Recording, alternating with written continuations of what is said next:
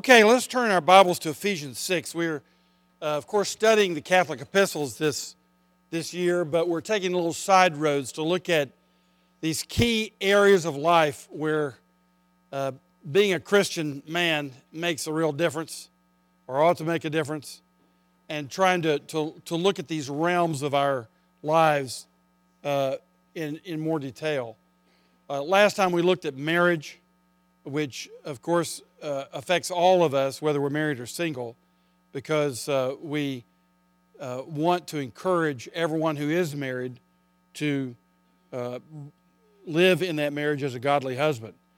Today, we want to just keep reading in that household ethic that Paul describes in Ephesians 5 and come to Ephesians 6 in the first four verses. We're just going to spend our time looking at four verses today on uh, being a Christian father, Christian parent.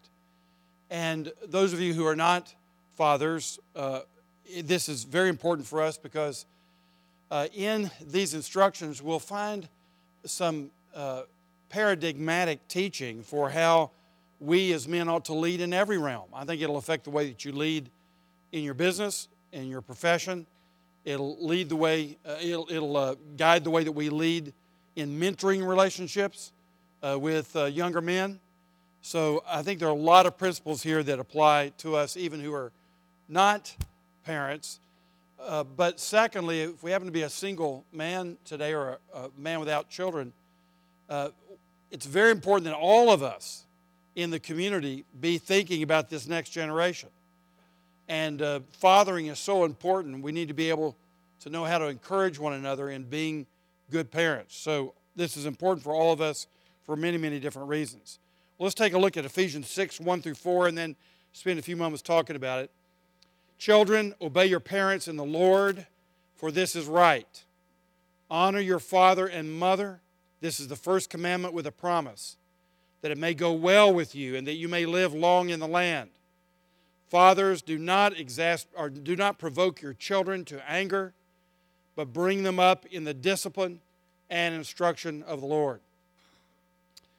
I remember uh, some years ago I saw a, a, cartoon, I think it was in New York Magazine, and it was a kid who was showing his report card to his dad. And his dad had his glasses down the end of his nose looking at it. He said, Five F's? What's that all about? And the boy said, Yeah, Dad, what do you think it is? Hereditary, heredity or nature? Uh, or hereditary environment? And, uh, you know, that's the way uh, children are sometimes. They can drive you nuts. Uh, and sometimes we don't know whether it is heredity or environment, but we need to figure out what it is for us as parents. Uh, Paul teaches this, this subject, which is of great importance to us all. Uh, and we know that in our society that it's very, very important that fathers be doing their job. I can't think of any more important, uh, influential position in any culture than this one. And it's certainly true in the church. Uh, we saw last time how husbands are to be pastors to their wives. Husbands care for a vineyard, uh, a garden, and shepherds care for sheep. So it's the same phenomenon. And likewise with children, we're pastoring children. We're, the word nourish is used for both. The word bring them up is the word nourish. And also, Paul uses the word nourish for men who are caring for their wives. He said, You nourish and feed your own body. Well, you nourish and feed your wife. So we're nourishing, we're strengthening everybody around us. And it seems to me that the man's role is to give himself away as a servant to those who are closest to him, especially. So let's take a look at this. First of all, we're going to see how important it is that our children must obey their parents. Our children must obey their parents. You get this also, the same sort of teaching in Colossians. There's a parallel text there. But how important it is for us to teach our children to obey authority. And that takes some effort. It takes effort because you have to stay on top of things. It takes on effort, effort because you have to confront. It takes effort because you make some people unhappy in the short run but boy, does it ever pay dividends when you teach your children to obey authority. Uh, when you look at the Ten Commandments, you have, uh, at least the Protestant version of this division, is that the first four commandments are on what we call the first tablet of the law, having to do with our relationship with God. Uh, that we have no other gods before us, that we make no graven image, we don't take the name of the Lord in vain, and that we keep the Sabbath holy. Those have to do with our relationship with God. Second tablet of the Ten Commandments has to do with our relationship with human beings. And you would expect that we're going to start, first rule, don't kill each other. Okay? You'd expect a commandment five to be just minimally don't kill everybody or anybody. Then you can go from there. Don't steal, don't lie against each other, and all this kind of thing. No, that's not the way it goes. Fifth commandment uh, honor your parents, obey your parents. And why is that? Because the most fundamental thing in horizontal relationships, that is with fellow human beings, is be sure that we know how to submit to authority. Because if you don't, you will be killing each other. There will be complete chaos and disorder. So it's very interesting to me that the, the first commandment that has to do with loving your neighbors yourself has to do with obeying your parents, which is the fundamental law for how we are to obey all civil authorities. And we've seen it here, of course, from a number of texts, including 1 Peter, how we are to learn to obey the civil authorities, how we're to obey church authorities, how we're to obey all the authorities that are God ordained in our lives. So it begins here in the home.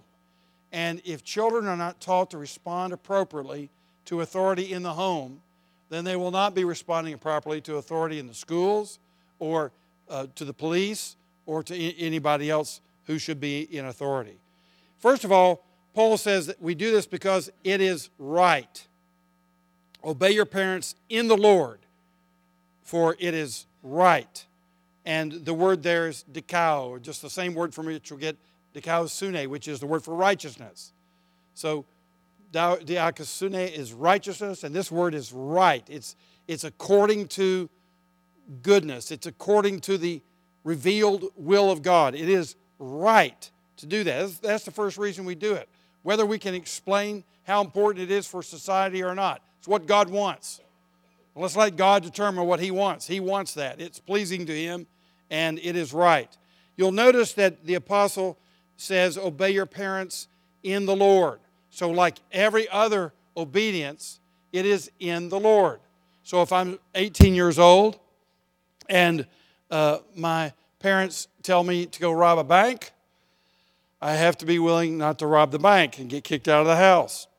So it's still in the Lord. Now, the younger the children are, they've not yet been developed to the point that they know how to uh, resist the authority of their parents. But as they get older, they obey in the Lord. Uh, I always tell college students this would be the most uh, confusing time when you're up and out of the house and yet you're still a minor, uh, that you are to obey your parents in the Lord. And so, what does that mean? You know, anytime that you're on their support, you're either living under their roof or living on their support, you should obey your parents in the Lord. In college now, uh, for a number of years, uh, the transcripts, the grades have not been sent to the parents. They only, only get sent to the kids. That's typical in most colleges and universities now, recognizing the privacy of the student. I'm saying, but you're not recognizing Ephesians 6 1, that parents are responsible for their children as long as they're under our care, under our roof, they're under our authority. So when they get to be 18, you know, we have five children, uh, especially with, with the boys, when they get to be 18, you, you can say to them, look, you can make up your own rules. You can you can establish your own household anytime you want to. I hope you'll stay in this one. We enjoy having you, and you know it's cheaper for you, and you'll probably do better if you do that. But if you want to set up a new set of rules, uh, you know you're you're a young man, you can do it. So if a child wants to declare his independence, fine. But if he's if he's under the support of the family and under the, the, the roof, then there should be obedience in the Lord. Uh, I've often said to college students uh, who sometimes you know, in our campus outreach ministry, I mean, this semester we, we were told last week, so far we've had about 100 conversions on all of our campuses where we work, which is absolutely wonderful. We usually end up with about 250 or so college conversions each year.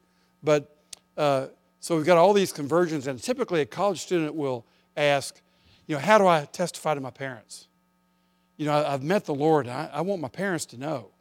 But of course, that gets real dicey, doesn't it? Because parents, you know, typically in their ego, they don't like their children telling them about what their spiritual principles ought to be. So these children can feel that, and they're saying, What do I do? Here's what I usually tell them say, You know what? Just wait for your opportunity, but wait prayerfully. Pray for your parents. Secondly, the number one way in which you can show them that something dramatic has happened in your life, go home and obey your parents. you probably haven't been doing a real good job of that. so you will shock the socks off your parents if you go home and actually obey them and you do that cheerfully. And you know what? I've noticed with kids that age, when they get converted, that's number, one of the number one ways you can see the difference. And it's just, it's like overnight. Uh, it's like I tell uh, graduating high school seniors when you go to college, at college, your number one way of testifying is through your sex life. They say, huh? I say, yeah. Everybody on the third date, they're rolling around in between the sheets. You know, by the time you're on the third date, you're obligated, right? That's the way everybody thinks. You're not going to be that way. You're going to live out a biblical sexuality, and all your friends are going to think you're weird. So then they're going to ask you, why don't y'all sleep together? And there's only one answer to that. His name is Jesus. You're in love with him. So these, these ways in which we, our lives are transformed uh, are the number one platform for how we're going to share the gospel. With you in the workplace, with, with me in the community, when we're kind to people, when we really take up their interests, uh, when we go the extra mile. You know, Tim Keller tells a story of a woman who visited his church, and the reason she did so is because her boss had protected her when she made a huge mistake. And he, he got her back. And she came in and demanded to know why he did that. Nobody in New York does that, she said. Why did you do that? And he said, Well, I have a Savior who gave up his life for me. And it just seems to me that the least I can do is try to imitate him with other people. She said, Where do you go to church? so that's how she ended up at their church. It, it, it, does, it makes a huge difference. Here it is Children, obey your parents in the Lord, for this is right. Now, notice it's children, it's minors. When you get to the point that you're up and out of the house, brothers, a man shall leave his father and mother and cleave unto his wife. And some of you, I need to stress this this morning because some of your wives are wondering if you ever really left home. You know? Sometimes the way you make decisions, the, where you get your chief advice, you're more influenced by your, your daddy than you are your wife and what she thinks. You got to watch out for that. Now, my dad was advisor to me, and, and I'm sure you all are advisor to your kids too. Uh, and that's a great thing. But when you get married, you don't obey your parents, you do the next word you honor them. So we always honor our parents, but we don't always do what they say when we reach majority because we have other commitments that then trump the commitment to parents. So we've now taken a vow to our wives. You never took a vow to your parents. If you're a Presbyterian, your parents took a vow for you, but you didn't take a vow to them, but you take a vow to the wife. So notice here it has to do with minors. And uh, we, we also, before we leave that issue with young children, I think it's important for uh, dads to insist with our children that they obey their mother. And sometimes I think we're not as diligent on that as, as we ought to be. Now, mothers, are, you know, they're perfectly capable normally of taking up for themselves. But our children need to know that we have respect for her authority. And we expect them to have respect for her authority. And I think that's one thing that men can do is be sure that the house has that order in it and that our wives have our blessing and the blessing of whatever authority we bring to the family. Uh, sometimes uh, dads will wonder what should I do when my wife and I disagree on how to manage the children, how to discipline them. Well, when they're younger, especially, to the best of our ability, we go off on the side and we talk these things through.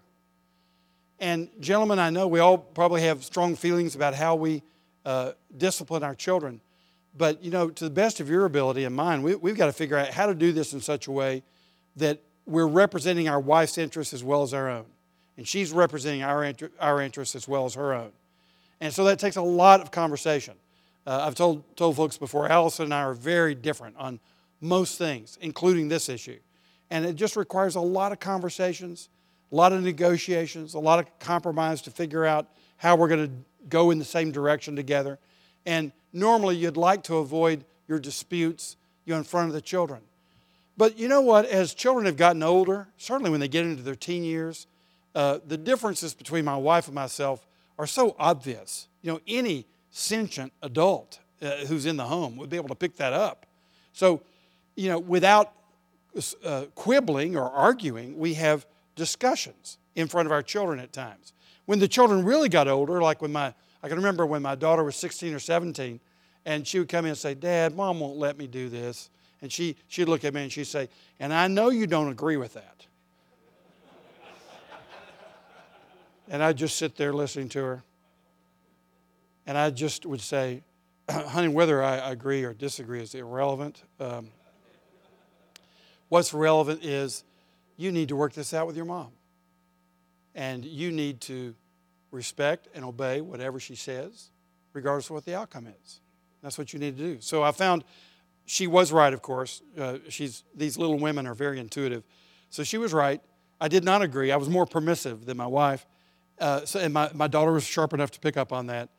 But uh, so at that age, what's the use of saying, oh no, we agree on it? No, we, we don't agree on everything. But just coach her in how to be an obedient child. And, and, and of course, we talked about this very text. We've got to be obedient in the Lord. It's for His honor and glory. So, whatever you do, not only obey, but obey with a big smile on your heart and on your face. And be willing to take no for an answer.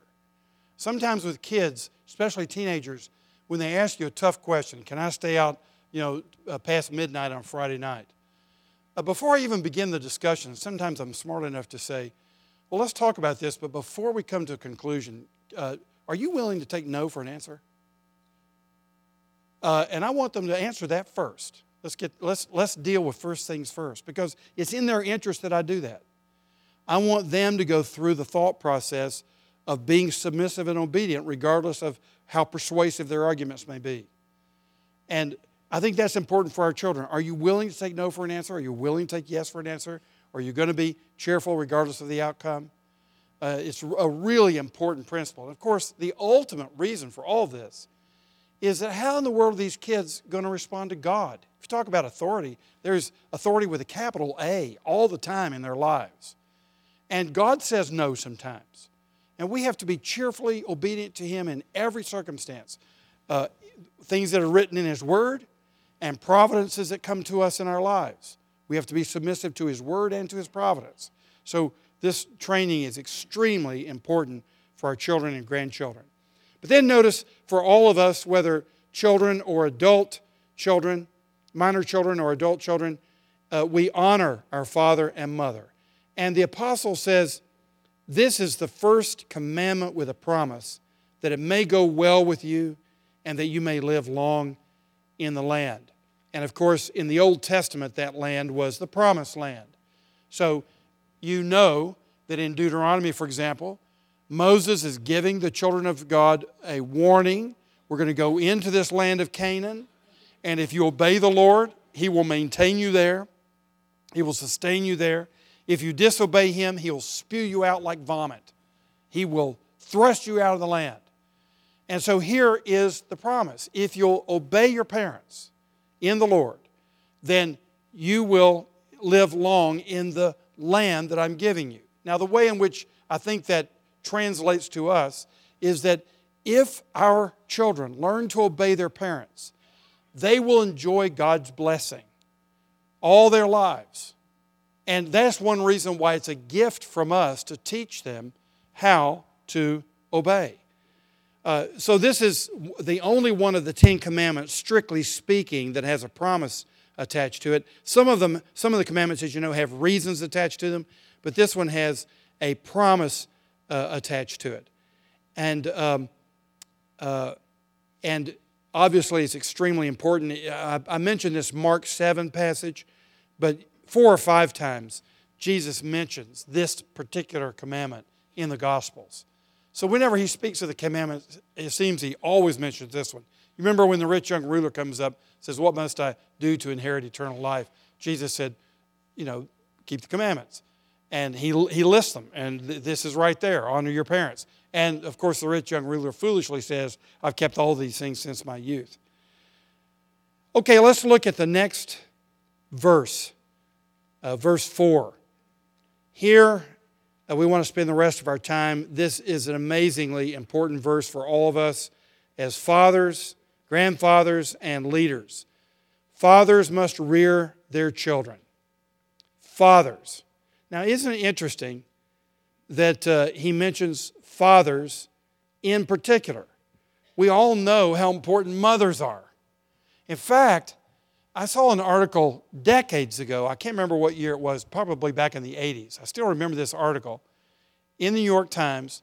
It was an article by a, a, a man who showed that with some of our most amazing leaders in our history, the one thing they all had in common was a fabulous mother.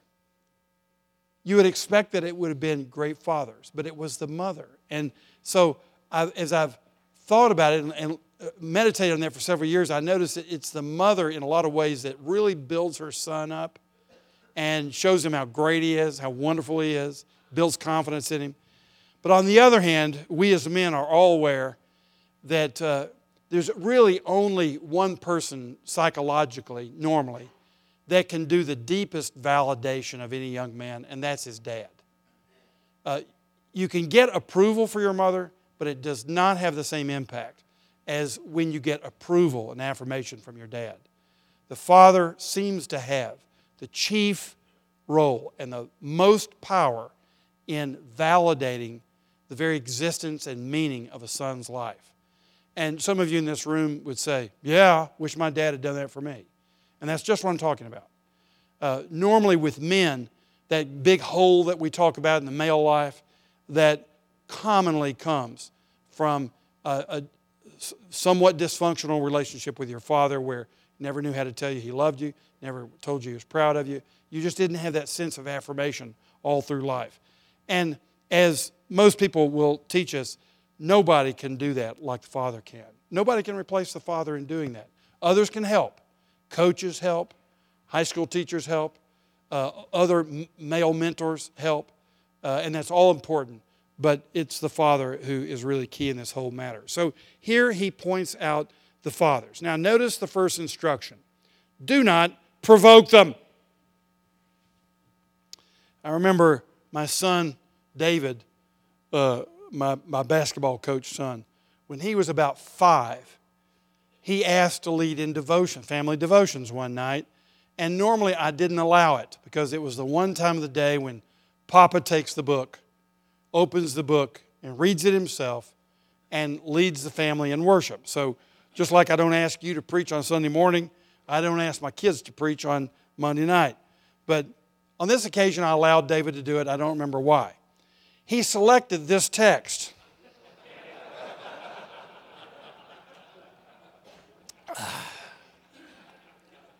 and then he started preaching on it. And he said, daddies should not kill their children. I thought that was just outstanding advice because there were moments when I was sorely tempted.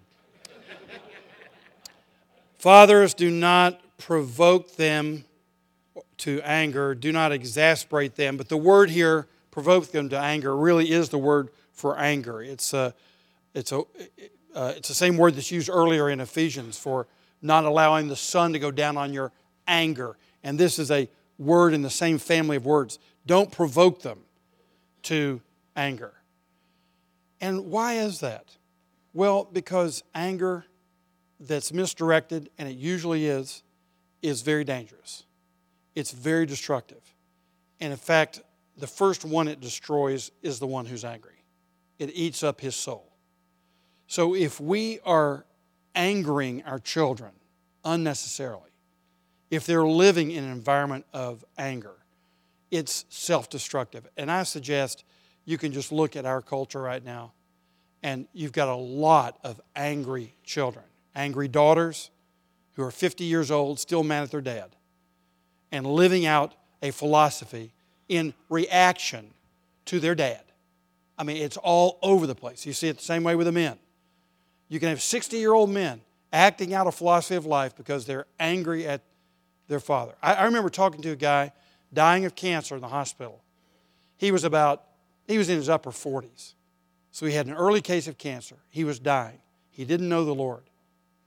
And I shared the gospel with him and said, What would keep you from giving your life to Christ right now? And he said, Let me tell you about my dad. And he told me the story about how his dad was a doctor, worked until 9 o'clock every night, rarely saw his son, didn't spend any time with him, basically just abandoned him. This kid had been angry all his life. And he was so angry, he was not about to receive the same God as his God, who was the God of his father. That's the last God he was going to accept. And I just, I remember seeing in living color right there years ago, boy, how important it is that our children love the God that we're worshiping because they can see the effect that God has had upon our lives and what benefit it's been for them. And they're grateful and they want to know the same God. Fathers, don't exasperate your children, don't provoke them to anger. And another reason why Paul's addressing that is not just because it's so important that our children not be eaten up with resentment and anger, but it's because the fathers are usually the ones that provoke it. Think about, think about uh, the anger problems that so many of us wrestle with. And I put myself in that boat too. I have to control my own anger. We have testosterone. We're the ones who are supposed to go out and beat snakes, you know, and defend our families. And that takes a certain level of righteous indignation at times to do that. So we need anger in order to do our jobs. And when that anger gets out of control, it's very destructive to people around us.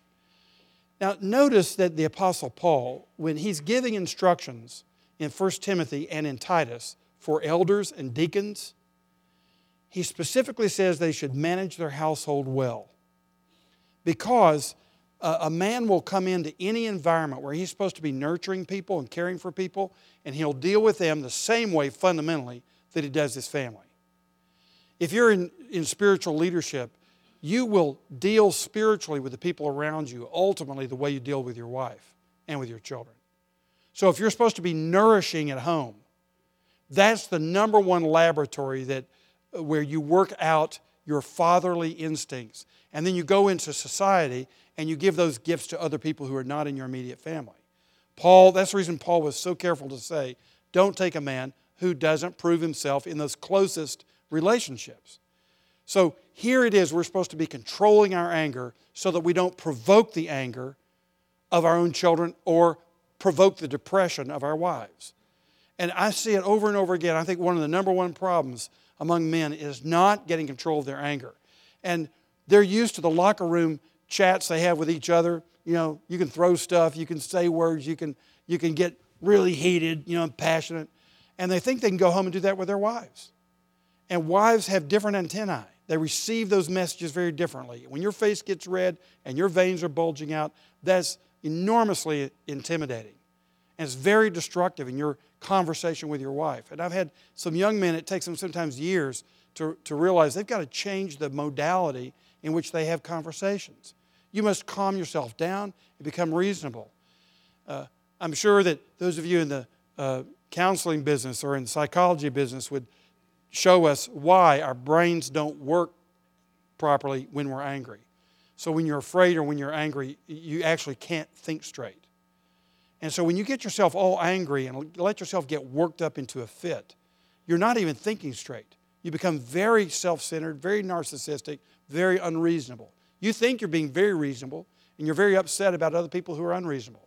Actually, just the opposite is the case. So, in order not to provoke our children to anger, the first thing we have to do is get control of our own anger. And if it's something that you really are having difficulty with, I suggest you, you use uh, the counseling that's available at Christian Psychological Center or some other place, and let, let the therapist help you identify what's actually going on. Why is it you're getting so angry? And it probably is attached, frankly, to some issues in your own background with your own parents. Because anger, you, it's, it's almost like alcoholism. You, uh, in alcoholic uh, lives, you usually will be able to chart out a family tree of dysfunction that's related to that alcoholism. Those of you who, who are recovering alcoholics, you know what I'm talking about. There's a whole family tree of dysfunction, and you're in it. Anger is the same way. It, it creates a family tree of uh, uncontrolled anger. And you just need to know that, that if, if you grew up in a family like I did, where there were inappropriate expressions of anger, that's the way you learn to communicate. And you've got to get outside of that dysfunctional family environment where you learned how to communicate and how to disagree with people.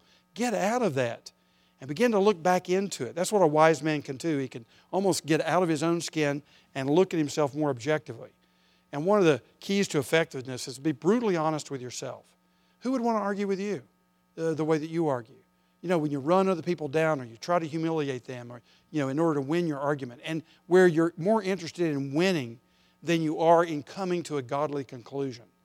If you want to come to a godly conclusion, normally everybody in the group has to learn from each other, including the CEO. So everybody's got to come to the table ready to listen to another, and you can't do that when you're boiling over with anger. Fathers, fathers, you must not provoke your children to anger. Well, how do we provoke our children to anger?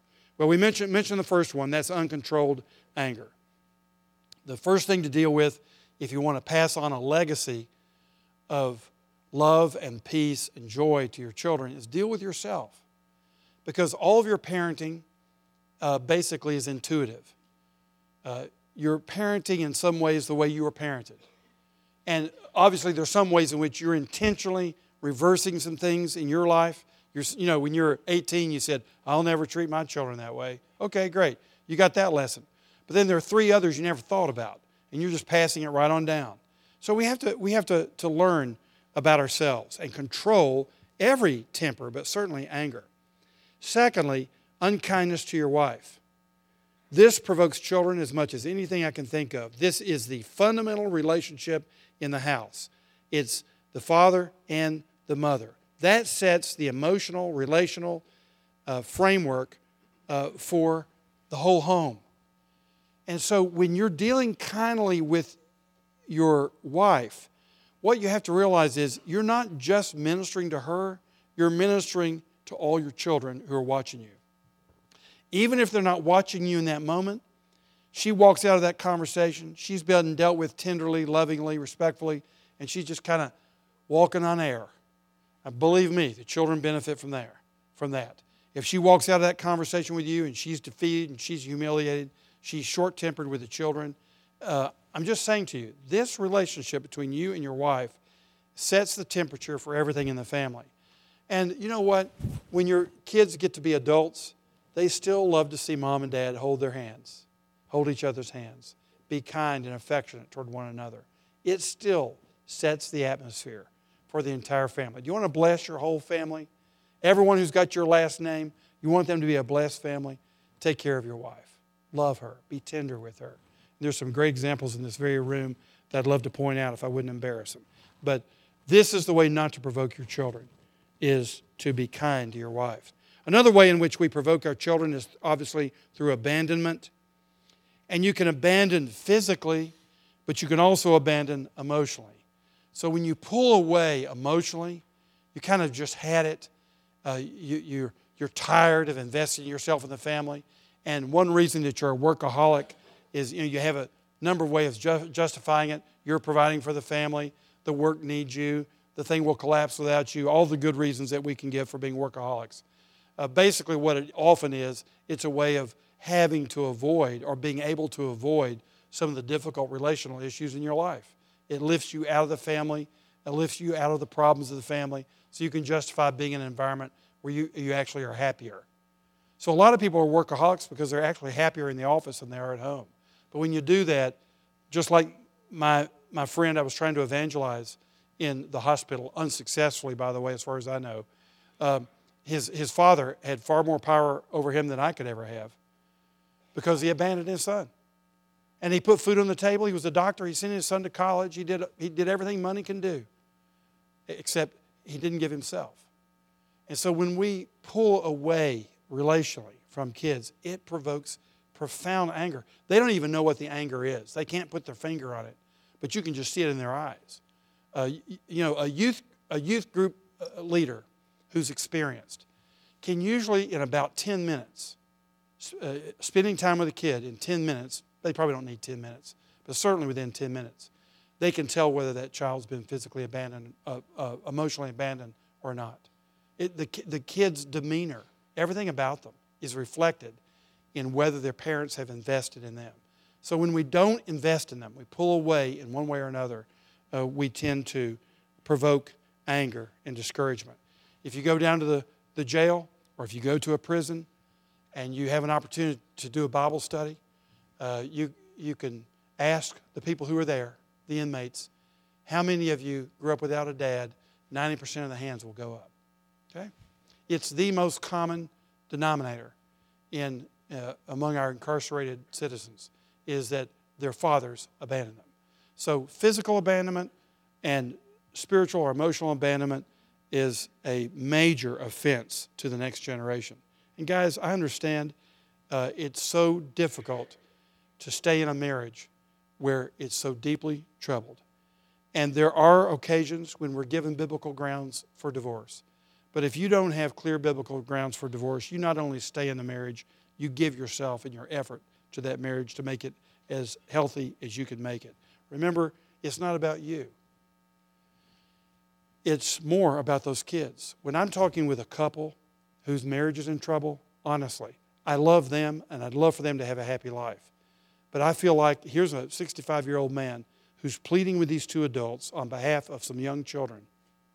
And I feel like I'm, I'm the one who's pleading on behalf of the children for these parents to learn how to love each other and love their kids. So, in marital counseling, honestly, I feel like I'm an advocate for children more than anything. But the ultimate goal, of course, is to glorify God in our households. So, we'll get to that in a moment in some other ways. Uh, fourthly, we provoke our children to anger with excessive criticism. Uh, remember, uh, I've mentioned this to you before the healthy balance of encouragement to criticism, psychologists tell us, is about seven to one. So, seven words of encouragement for every word of correction. And when I, when I say that, most dads go, Oh my goodness, I got some work to do. I've got teenagers. Yeah, I know. And with teenagers, sometimes you're thinking, what do you what do you say? I mean, I could say a lie, you know, but what do you say true about these people that's positive, you know? It's like looking for a needle in a haystack. I say, yeah, get down on your knees and you find those needles. Because they're in there. But you you hunt around till you find seven needles, you know, to encourage that person before you give a word of correction. They're human beings. They're made in the image of God. There are many things you can command. And if you can't think of anything nice to say about your own child, Ask your best friend. They probably love your kids and see all kinds of things in them. And sometimes you need to hear from other people about, uh, about the uh, virtues uh, and commendable items in your own kids. Now, this affects all of our leadership. When I was in China just uh, last month and I was teaching on spiritual leadership, uh, we, I just mentioned this concept in passing that uh, as leaders, when we're spiritually correcting, we have to remember that we should be encouraging at the rate of seven to one. That was just a passing comment over about um, maybe 12 hours of lectures, okay? I didn't spend any more time on it than I just did with you. At the end of our time there, they were sharing what they had learned. There's about 150 uh, men. They were sharing what they had learned. And about half of them who shared mentioned the seven to one concept. And they said, We're not doing anything close to that in our spiritual leadership. You know, when you, when you, when you believe something like Christians do, you, you, you're doing this all the time. And it, the, your environment becomes moralistic instead of gracious. And we've got to be sure that all the training we're doing is in a gracious environment. Otherwise, it provokes our kids to anger, and usually they don't want anything to do with that. Fifthly, if we're withholding affection and affirmation. I've said to you before that our sons get their validation primarily from their father. And how many times have we seen uh, people who are just striving for success, and when they're explaining to you uh, why they're doing what they're doing. They're saying, My dad never told me I was good enough. And every time I came home with a report card with four A's and a B, he would say, What's wrong with the B? Where, how'd you get the B? Just skip the four A's. Didn't say a word about them. Just notice the B. And so they strive all their life to make straight A's and everything, neurotically. That's a form of anger. And uh, we provoke them by excessive criticism and withholding affection and affirmation. Let me speak about the daughters for just a moment. Um, we validate our sons, but we are extremely important to our daughters. Uh, our daughters learn how they're to be treated by men from us. Uh, I'll never forget when I picked up my daughter when she was in the first grade to take her out to lunch. And she took a special little set of clothes with her in her satchel so that before I came to pick her up, she went to the little girl's restroom, and she put on her dress, and she was ready to go out. So I go get her, and I we go out to the car, and I open the door for her and put her in her. That was back in the days when six year olds could sit in the front seat without a car seat. You know, put her in the front seat, close the door, and I go around to the other side. I sit down, I say, Okay, sweetie, where would you like to go for lunch? She said, The club, please. And so we went to the club. This was at when I was pastoring Lookout Mountain. We went to the uh, Fairyland Club, and there we were on the top of the mountain with the picture window overlooking the valley. And she was in her high back wicker chair, like a little queen or a little princess, eating her ice cream for dessert. I'll never forget that. And, gentlemen, you have the opportunity to teach your girls how men should be treating them. And so when some knucklehead comes along 20 years later and thinks he wants to uh, take her out or treat her in some way that's not appropriate, she can see that's a counterfeit from the very beginning. That's not the way men treat women when they love them. When men love them, they treat them the way my daddy treats me. And that sense of being protected and valued. See, the son gets his respect from you. The daughter gets her value. She's valued, she's cherished, she's loved. And you know what I find out to my great joy? That even adult daughters still appreciate Papa showing them that they're really important and that he loves them. Um, this relationship with daughters is extremely important. If you don't do that, if you withhold that kind of affection for whatever reason, I know uh, based on our own background, some of us have a really hard time expressing affection. I understand that. Just figure out, if that's true with you, figure out some concrete ways in which you can try to bust through and show affection in some way that, that feels more natural to you. But find ways to do that uh, so that they know they're valued. Uh, we also provoke our children by unfairness and favoritism. We provoke, we provoke them also with arbitrariness and this arbitrariness is very important when you are the father, and if your wife has agreed to submit to your leadership, your children are dependents upon you. It's very easy to abuse your authority and just to call the shots and just to do it your way because you're the king of the castle. When you do that, then the ways in which you rear your family become arbitrary because they're just based on your selfish desires. And when there's no reason, explainable reason for what you're doing, it's, it provokes anger and resentment in your children. They know you're being intensely selfish. Now, earlier on, they won't be able to put the words to it. But by the time they're 14, they know that you're being intensely selfish and they resent that. Because what does that mean? That means that you don't love them, you love yourself. So, in order to avoid that, you, you need to be, be, be able to give reasonable explanations to your children about why we're doing what we're doing. Explain things. You're not being arbitrary. You are submitting to the Lord Jesus Christ. So when they see you submitting and that your rule in the family is based upon submission, you're, you're seeking to please the Lord. You may be wrong, but you're trying to please the Lord. Your kids can see that. You're not being arbitrary. You're a man under orders. And when they see you under orders, they're much more likely to want to come under your order. So, arbitrariness, or eighthly, unreasonable demands and expectations. Now, let's take the last few minutes to talk about uh, the latter part of that verse. Bring them up in the Lord. That is, to nourish them and, and to strengthen them, to rear them. So we are to rear, bring up our children. Proverbs 22 6. If you train up a child in the way he shall go, when he, was old, when he is old, he will not depart from it. So we bring them up in the Lord. Our goal is not that they be financially successful, although there's nothing wrong with that. Our goal is not that they marry the most beautiful woman on the campus, although nothing wrong with that. Our goal is that they are conformed to the likeness of Christ. That's the goal. And your children have to be able to see that in you. That's what you take delight in, is when they know the Lord. They understand the Lord. They can they know His Word. They are seeking to please Him. Your heart is genuinely warmed, and they can see your satisfaction in that. That's what it means to rear them in the nurture and admonition of the Lord. Now, first of all, he says, in the discipline of the Lord. Now, the word discipline, you may be familiar with the Greek word paideia. Uh, uh, there was a book written some years ago, the paideia concept of education and so on. And what this word paideia or discipline means, it's a holistic word. It just really means training. Uh, for example, in 2 Timothy 3.16, when Paul is talking about the Word of God, that it's useful for training in righteousness.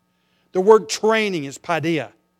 So it's the overall training. It's not just verbal teaching, it's actually training someone. How do you do that? You get in the trenches with them, you interact with them, when they do something well, you commend it. When they do something wrongly, you patiently show them how to do it properly and you walk them through how to amend their ways to go in this direction. So it's not just giving a lecture, it's actually getting in the trench with them and training them how to walk with the Lord.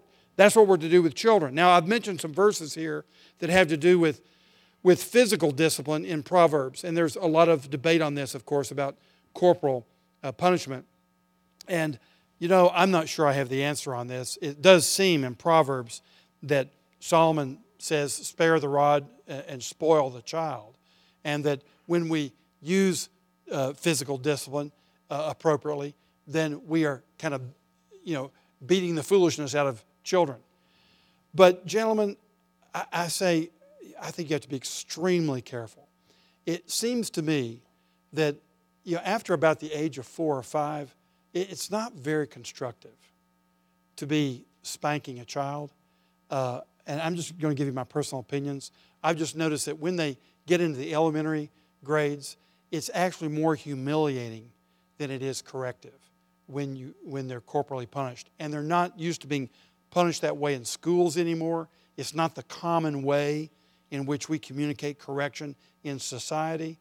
And so it's only the conservative Christians who sometimes are even wrestling with the issue. Most people have already given up on corporal punishment. And I'm not, I'm, I'm not saying give up on corporal punishment. I think it has a place. Certainly with a three year old, sometimes the only way you can communicate is just smack that little bottom for a moment and get, get their attention. But watch yourselves. You're big and powerful, and you have testosterone, so you get angry. And it's the, the, the worst abuses are, are by fathers who are angry in their discipline who really don't have a consistently thought out philosophy of how they're using that kind of discipline. There are many ways to discipline. And I'm just suggesting to you, you don't have to use corporal punishment, but just realize you must discipline. You must get in the trenches. You must help them make amendment of life. I remember a woman came to me uh, in tears because her husband basically was, had emotionally abandoned the household, was not much use in helping with her 18 year old daughter. And her 18 year old daughter had recently just made it really clear she was not going to do what her mother said. Well, it turns out not only was this woman a member of our church, the 18 year old was a member of the church. She had professed her faith and uh, was a communicant member of the church. So here's what I said to the mother Go home and tell your daughter that uh, you, know, you really would like to be an effective mother, but obviously you've reached a point in your all's relationship where you're not able to help her make some changes in her life that are necessary. So you're just going to ask the church for help. And so when you reach one of those points where the 18 year old doesn't want to do it, what her mother tells her, you're going to call the elders, and two elders will come over to your house and have a chat with your daughter. She said, You all would do that? I said, Yes, ma'am. I said, It just occurred to me off the top of my head, but I'm sure our elders would do that. Wouldn't you, elders? And so she said, Well, that's what I'm going to do. So she goes home and she does that. I see her the next week. I said, Well, how'd it go? And she said, Things are wonderful in our family. She said, My daughter didn't want that to happen at all. And so there are different ways to discipline your family. You realize you're under discipline, and if your family's out of order, you go to the next authority that you can go to. Sometimes it's the school, sometimes it's the police, but you can also use the church that way. The church has authority too, has spiritual authority. Use it. If your kid's out of control, you just say, you know what? I probably am the one who's, who's to blame here. I probably goofed up as a parent. I'm really sorry. Uh, obviously, the problems we have are above my pay grade. So we're going to just appeal it to the elders in our church and, and let them come in and see what they can do with us. Now, it takes a humble man to do that, but you'll probably get results. Okay, then through admonition. This word admonition, nutheteo, is a word that has to do with warning. It's a verbal word. So you have the training word and then you have the verbal word, and it uh, usually is used in the idea of training. And I want you to notice that, that this is so important, this child rearing, because we have 75%, this is in the little box there, 75% of American youth profess to be Christians. Did you know that? This is from a major study 10 years ago, the National Survey of Youth and Religion. Uh, I think the Pew Foundation supported this, funded it, and it was the most extensive survey ever done in the history of the world on youth. And they found that 75% of American youth profess to be Christians. What percentage of them do you think can articulate the Christian faith and have a consistent Christian worldview? 3%. So you've got a massive number of kids who are, who are wearing the label Christian. But here's what they mean by it it's kind of like the wallpaper on their computer, it's kind of there, but it doesn't really affect their daily life. It's, it's an add on, it's an extracurricular. Most of the youth today see religion as a, an option. It's nice, God wants us to be good, He'll help us to be good, and if you'd like to be good, that's a good thing. There's nothing wrong with that. There's a lot good with it. But I have other interests. So, but if I have time for that, I'll do it. That's the way that most youth are seeing their religion. Now, the next thing that the, the survey discovered was that the kids were perfectly consistent with the attitudes of their parents. Not what their parents say, but what their parents think. So, what happens is in religious things, you normally get not what you're saying in the next generation. The next generation will say what you're thinking, but you don't say. In other words, they imitate what you really believe. They don't imitate what you say you'd like to believe. So, what we're getting in youth culture, what we're, we're learning from our surveys, is an accurate, they, they, they very much follow their parents. What we're seeing is the kids are not overthrowing the religion of their parents they're living it out. So, the best way to be a Christian parent is number one, set a godly example. I know I've got minus 30 seconds, but let me just go through these quickly and give them to you. Set a godly example. You're going you're to parent intuitively out of your own example. Secondly, establish family worship. You know, you need to, if you're a pastor of your home, you need to lead them in daily worship. Thirdly, have, a, have meaningful conversations. Duh. Ask questions, gentlemen. Ask questions. Find out what your kids think and find out how they handle situations. Fourthly, respect your kids' boundaries and their abilities. You don't just run in and tell people what to do all the time. You ask them, how, how did you handle that situation? What were you thinking when you handled it? How do you feel about it looking back on it now? How would you do that differently if you had it to do over again? If you'll ask questions like that, that which respect their intelligence, you'll find that they're growing faster and you'll learn a few things. Fifthly, establish and maintain a Christ centered framework for the family. So the father, negotiating with the mother, needs to establish those minimal non negotiables that are going to uh, establish what you are as a family. Sixthly, insist on church, Sunday school, and youth group. When your kids say, Do I have to go to youth group? And you say, Do you think I've lost my mind? You are a 16 year old living in a moral cesspool at your school, and I have some adults over here who are willing to work with you, and these adults believe in Jesus, and they're going to teach you more about Him. And you're asking me this ridiculous question Do you have to go be influenced by these people? Do you think I'm the worst parent you ever met in your life? Well, of course you have to go to you. And they never asked me again after that. Seventhly, enter, enter the kids' lives regularly. Go pick her up at school and take her on a date. Enter into their lives, get into their stuff.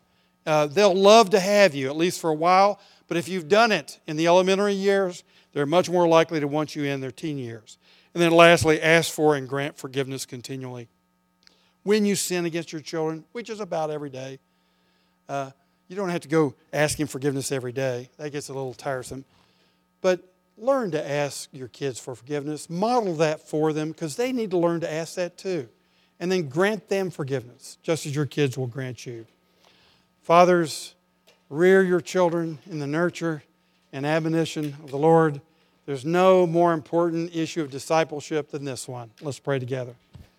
Father, thank you for the privilege that many of us have of being fathers and the privilege that all of us have of blessing other people who are younger or more vulnerable than we are. And in the workplace, as we go to care for a number of people today by leading them in various ways, we pray that you'll make us sensitive to the needs of those around us. Help us to control our anger, that we do not provoke others unnecessarily to anger.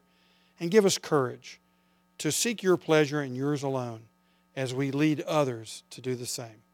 We ask all this in Jesus' name. Amen.